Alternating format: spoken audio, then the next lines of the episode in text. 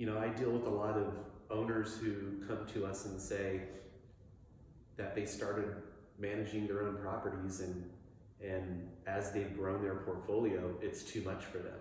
Mhm. You know, um, and I've had some people that don't even want to deal with it. You know, they buy a home and they're like, "Please, Jeff, manage Right. this for me. Right. I don't want to. I don't want anything to do with it. This is Right. crazy." So, so yeah, I mean, it just depends on the individual um, and and what their skill set is. Well, and I Um, think it also has to do with someone's time value of money, right? I mean, well, yeah, what is your time worth and what is a property manager's time worth?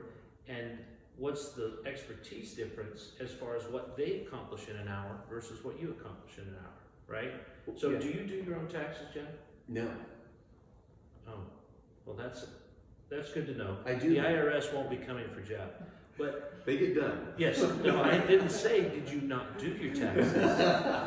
So, but you know, th- that's a perfect example, I think, where you know you're using your time to do what you do and allowing someone else to do what they do in an expeditious and really, um, if you really value your time, it's really probably less expensive to have them do it or have a property management company do it than to have me run around all day Saturday trying to fix a hot water heater that's been leaking since Monday.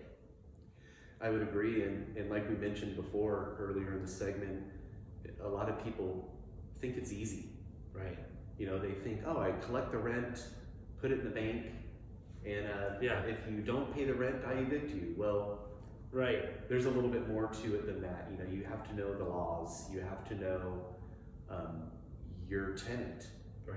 You know, building a relationship with your tenant is very valuable.